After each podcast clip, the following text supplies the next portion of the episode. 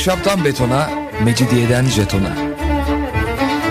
Alameti kerametinden menkul kent hikayeleri.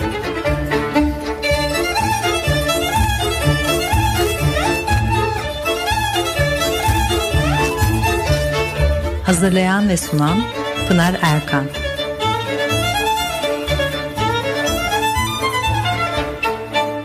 Efendim merhabalar. Bir haftalık aradan sonra yine birlikteyiz. 95.0 frekanslı açık radyoda ahşaptan betona, mecidiyeden jetona tam şu anda başlamış bulunmakta. Anlatıcınız ben Pınar Erkan. Elektronik posta adresim pinarerkan.yahoo.co.uk Son zamanlarda biraz Romalılardan söz ettik. Şimdi de gide gide Hititlere vardık. Ben de bilmediğim bir şeyler öğrendim. Onları hemen sizinle paylaşmak istedim. Hitit Krallığı'nın en dikkat çekici özelliklerinden biri mesela. Devletin 500 yıllık tarihi boyunca ülkedeki bütün e, iktidarın neredeyse aralıksız bir şekilde 17. yüzyılın başlarında kurulan tek bir kraliyet hanedanı tarafından icra edilmesi. Ha, çok enteresan geldi bu bana. 12. yüzyılın başlarında e, krallık çöküyor. Bundan sonra bile bu hanedanlığın üyeleri Fırat bölgesinde nesiller boyu yaşamaya devam etmişler. Özellikle Karkamış bölgesinde yaşıyorlarmış. Üstelik de o hanedanlık çok kalabalık değilmiş diye mi bunu yorumlamak lazım bilmiyorum.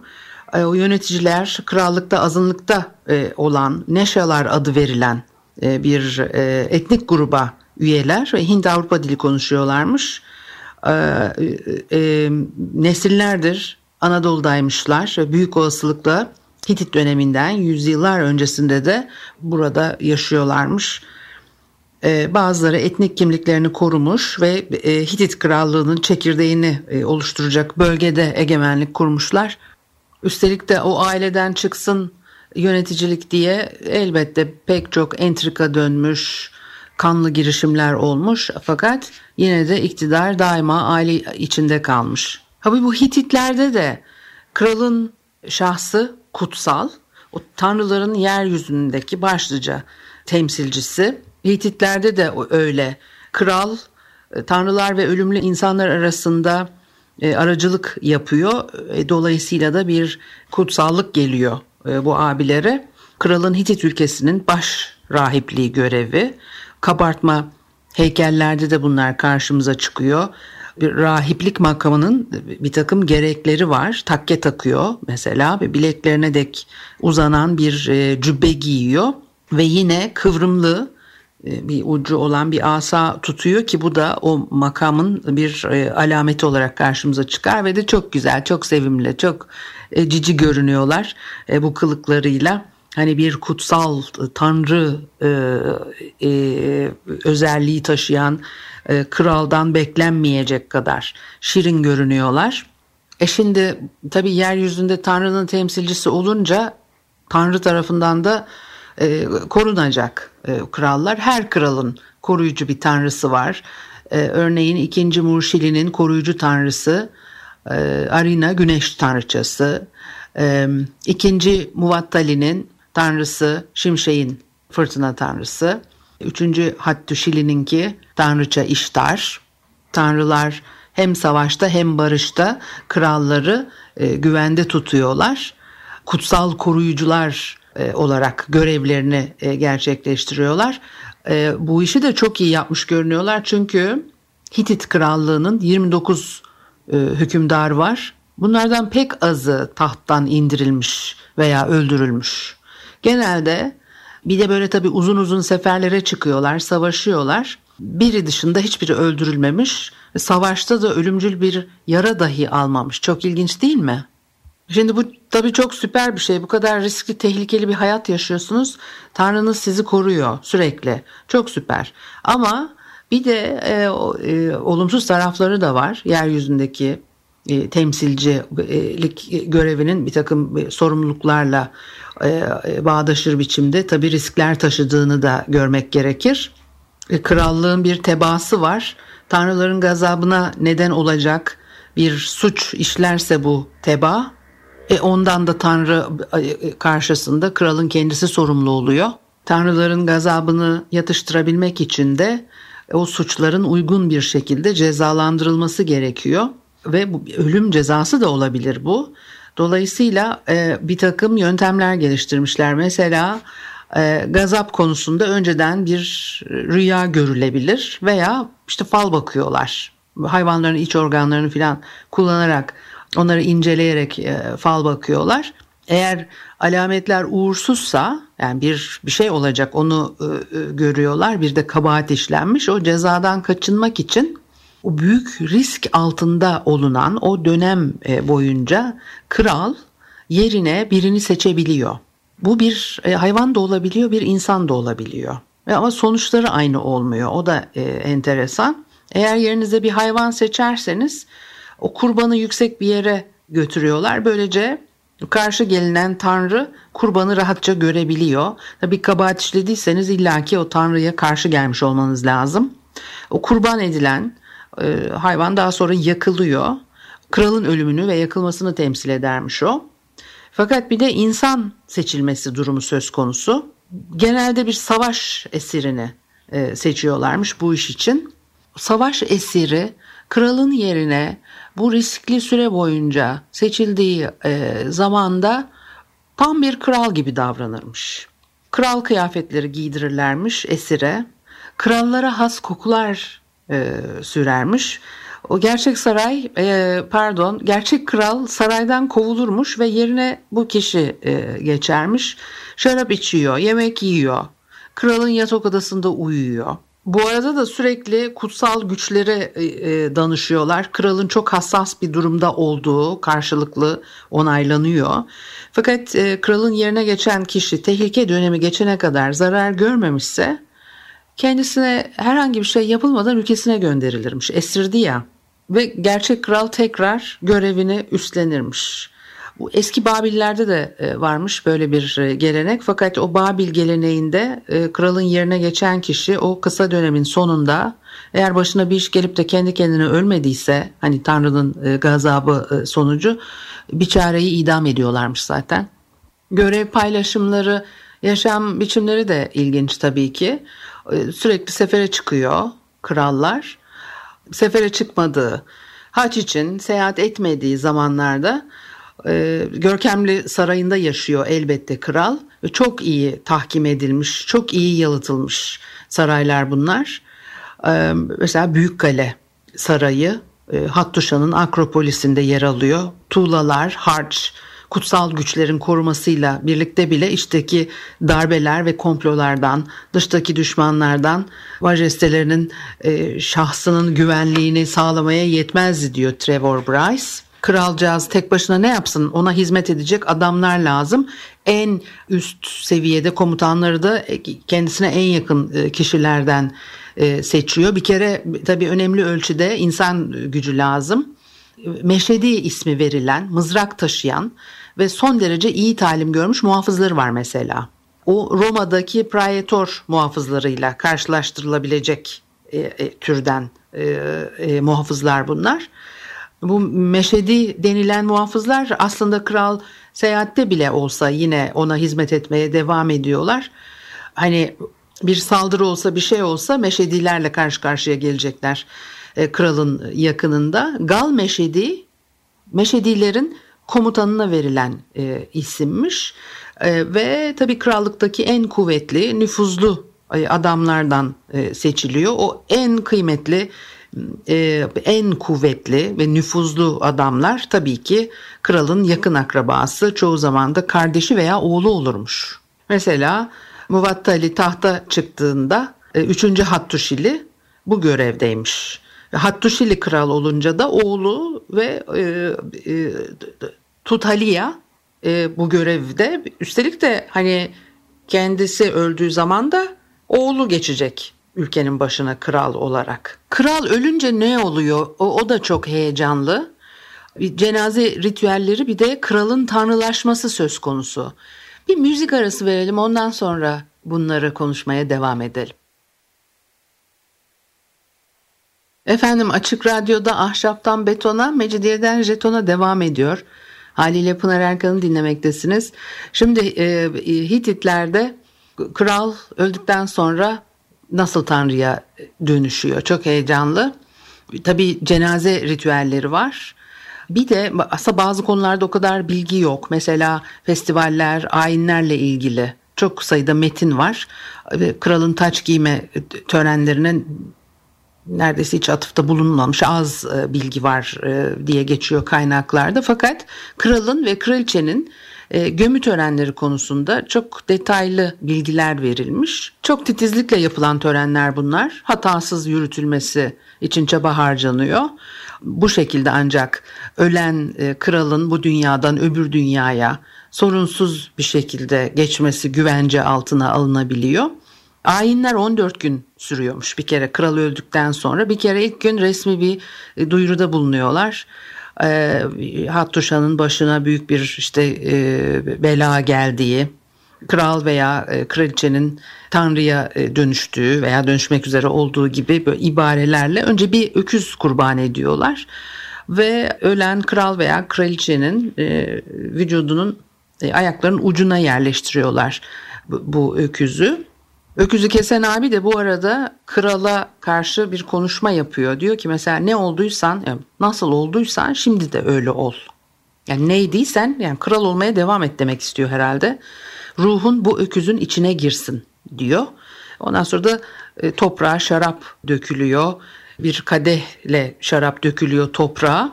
Ondan sonra da kadeh kırılıyor ki bu dünyada kullanılmasın tekrar. Ondan sonra da bir, bir teke dolaştırıyorlarmış. Kralın ölmüş bedeninin etrafında arınması için yapıyorlarmış bunu. İkinci gün adaklık yiyecekler sunuyorlar. Libasyon töreni yapıyorlar. O libasyon töreni de kutsal mekanlarda, sunaklarda özel bölümler var. Buralarda e, işte şarap hatta hayvan veya insan kanı da kullanıyorlarmış. Yere dökülüyor. Tanrılara adaklar adanıyor. işte dilekler dileniyor.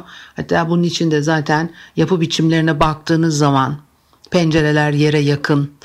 E, hatta önüne bir masa konurmuş tapınaklarda tapınaklarda o pencerelerden aşağı sarkılıyor işte oralarda yapılıyor bu libasyon törenleri şarapla çok iç içeler ve şarap depoları da bulundu elbette arkeolojik kazılar esnasında. Dolayısıyla hayatlarının içerisinde çok ciddi bir yeri var. O libasyon töreni de yapıldıktan sonra akşam ölmüş kralın e, vücudu bir odun yığınına e, koyuluyor ve yakılıyor. Ondan sonra o yanmış e, odunları şafak olurken elekten geçiriyorlar. Kralın kemiklerini temizliyorlar ve arkasından da yiyecek içecekle dolu bir e, şölen sofrasının başındaki bir sandalyeye yerleştiriyorlar kralı. Çok enteresan değil mi? Tam yılbaşı öncesi. Kral kendi cenaze yemeğinin şeref konuğu oluyor. Zaten de öyle bir yılbaşı geçirmiyor muyuz? Yani şu zamanda yani yılbaşı kralı oturur halde gösteren bir heykel e, getiriyorlar böyle bir hani kralın belirgin bir yeri oluşuyor tören içerisinde. Ee, yine kraliçeyi de oturur halde gösteren bir e, heykel söz konusu. Ee, böylece o da ölümü ve cenazesine katılmış oluyor. Ve yemekler, kurbanlar günlerce sürüyor. Arkasından 6. günde kemikler e, kralın ebedi ikametgahı olan Hekur evine taşınıyor ve bir sedirin üzerine e, yerleştiriliyor. Burada adaklar devam ediyor. Müzisyenlerin mersiyeleri, dans, e, dansçı kadınların ağıtlarıyla birlikte o törenler e, sürüyor. E, taze ekmek pişiriyorlar. Böyle bir atmosfer söz konusu. O hayvanlar tabii öteki dünyaya geçtikten sonra kralın besi hayvanları olacak diye düşünülüyor. Bunların arasında sığır var, koyun var, at eşekler var. Yerden bir tutam çim koparıp gömü yerine götürüyorlar. Bu da merhumun öbür dünyadaki mülkleri arasında yer alacak otlaklarını simgeliyormuş. Ve ondan sonra da tabii ölmüş kral öteki dünyada e, bu mekan içerisinde sonsuza dek huzur içinde yaşayacak. Yalnız şöyle de bir durum söz konusu. Bütün bunları yaptınız. Tamam işte adamı da oraya gömdünüz, yürüdünüz, gittiniz. Hayır öyle değil. Ölümden sonra da e, e, o öl, ölmüş kişinin kültü yani hayatta kalanların bakımına muhtaç. Gerçekten. O kralın Hekur evinden başka taştan bir mezarı var ama bunlardan hiç bir örnek günümüze ulaşmamış. Merhumun ihtiyaçlarını karşılaması için hayvanlar ve insanların yer aldığı geniş bir alan ayrılıyor ve hayatları boyunca burada görev yapan insanlar. Bunların arasında kapıcılar var, çobanlar var, hizmetçiler, çiftçiler var. Bir de o kralın mezarına sadece aile üyeleri girebiliyor ve kültün devamını sağlamak. Merhumun ruhu için kurban edilen hayvanları sunmak elbette kime e, bir görev? O kralın varisi e, olan kimse onun temel görevlerinden bir tanesi haline dönüşüyor bu. Atalar kültü olarak da bir anılıyor ve Hitit toplumunun daha alt kademelerinde de görülüyor. E, ölünün anısını yaşatmak, ailenin hayattaki üyeleriyle bağlarını devam ettirmek amacıyla kurbanlar kesmeye devam ediyorlar. Yalnız burada çelişkili bir takım bilgiler de var. Biraz karamsar görünüyorlar öteki dünya ile ilgili. Yani mesela orada böyle bal veya şerbet akan nehirlerin yanında sere serpe yatıyorsun ve yiyorsun filan gibi bir durum söz konusu değil mesela. Burada daha başka bir şey var. Çok az sayıda metin ölümden sonraki dünyaya atıfta bulunuyor. Bunların içerisinde de bakıyorsunuz yaşam genelde çukurlar ve deliklerle dolu. Yani bölge, yaşanılan bölge demek istiyorum tabii ki. Kasvetli, güneşsiz bir dünya olarak e, betimleniyor. Hatta bu metinlerin bir tanesinde öteki dünyaya ulaştığınız zaman orada sadece pis su içebileceğiniz ve çamur yiyebileceğiniz anlatılmış. Üstelik de anneniz, kardeşleriniz, akrabanız, sevgiliniz de sizi tanımayacakmış. Ee, siz de onları tanımayacakmışsınız. Nasıl yorumlanabilir? Çünkü bütün metinler böyle değil. Adamına göre değişiyor mu bu konu? Ee, orası da belli değil. Tabii bu e, temizlik, titizlik, yiyeceklerle ilgili e, bu konularda e, çok dikkatli olmaya çalışıyorlar. Mesela tapınak görevlilerine e, talimatlar var. Bunların içerisinde diyor ki günlük ekmek somunlarını hazırlayanlar temiz olmak zorunda. Yıkanmalı, taranmalı, vücut kılları, tırnakları kesilmeli, temiz kıyafetler giymelidirler. Ekmekleri kirli bir halde hazırlamamalıdırlar. Ekmeklerin pişirildiği fırın süpürülmeli, ovalanmalıdır. Ayrıca ekmeklerin hazırlandığı yerin kapısında domuzların ve köpeklerin bulunmasına izin verilmemelidir diyor. Konuklarına temiz olmayan bir kapta yemek sunmaktan suçlu bulunanlara ceza olarak çok çirkin şeyler yediriliyormuş. Ben şimdi onu söylemeyeyim burada. Ve pis bir halde yemek hazırlayan mutfak görevlileri ölüm cezasına bile çarptırılabiliyormuş. Burada tabii ki bahsedilen konukların e, gerçekten de özel konuklar olduğunu unutmamamız gerekir. Tapınaklarına çağrılan bu tapınaklardaki heykellerinde ikamet eden tanrılardan söz ediyoruz çünkü. Tanrılar tapınaklarında ikamet ederlerken ölümlü ev sahipleri onların bütün fiziksel ihtiyaçlarını karşılayacaklar. Mesela heykellerin her gün yıkanması gerekiyor. Temiz kıyafetler giydirilmesi gerekiyor. E, güzel kokular sürülmesi gerekiyor. Elbette yiyecek içecek sunulması da gerekiyor. Yani aç kalacak halleri yok. E, bütün bu görevler tapınak görevlilerinin. Tabi tanrılar dedim ama sadece tanrılar değil e, krallarla da ilgili benzer bir durum söz konusu. Krala hizmet ederken de yine aynı özeni göstermek mecburiyetindeler.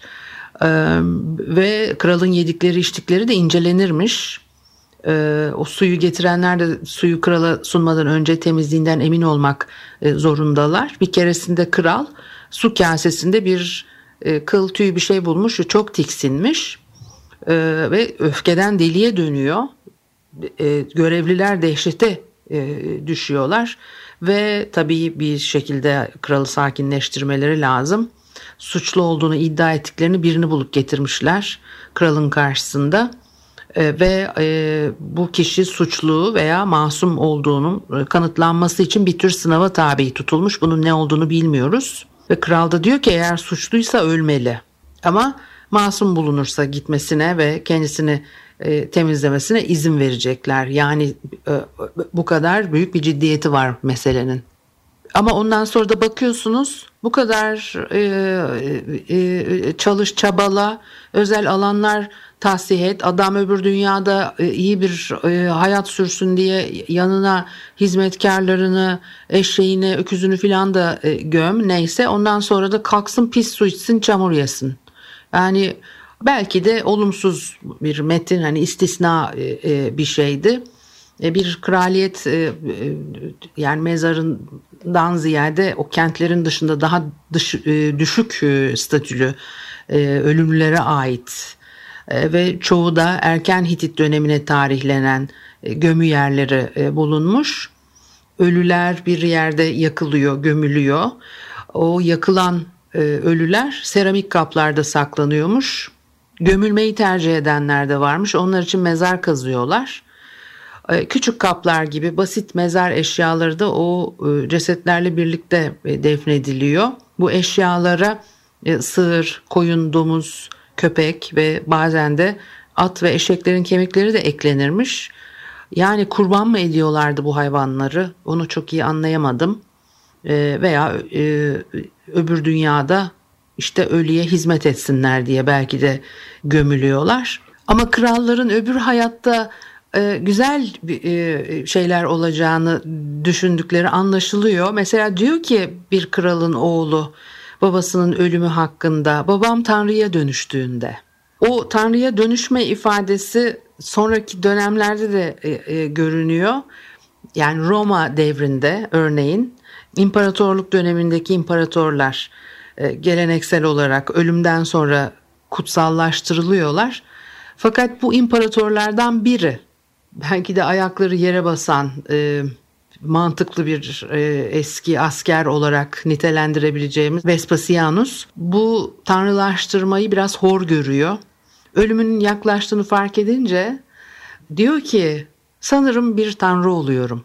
Çok güzel bir söz değil mi? Bu haftalıkta bu kadar olsun. Haftaya görüşene kadar hoşçakalın. Ve şimdiden başlayayım herkese daha iyi bir yıl dileklerine. Hoşçakalın.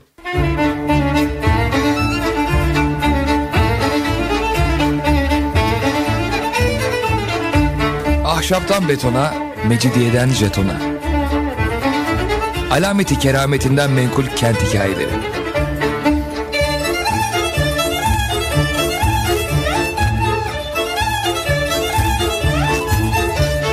Hazırlayan ve sunan Pınar Erkan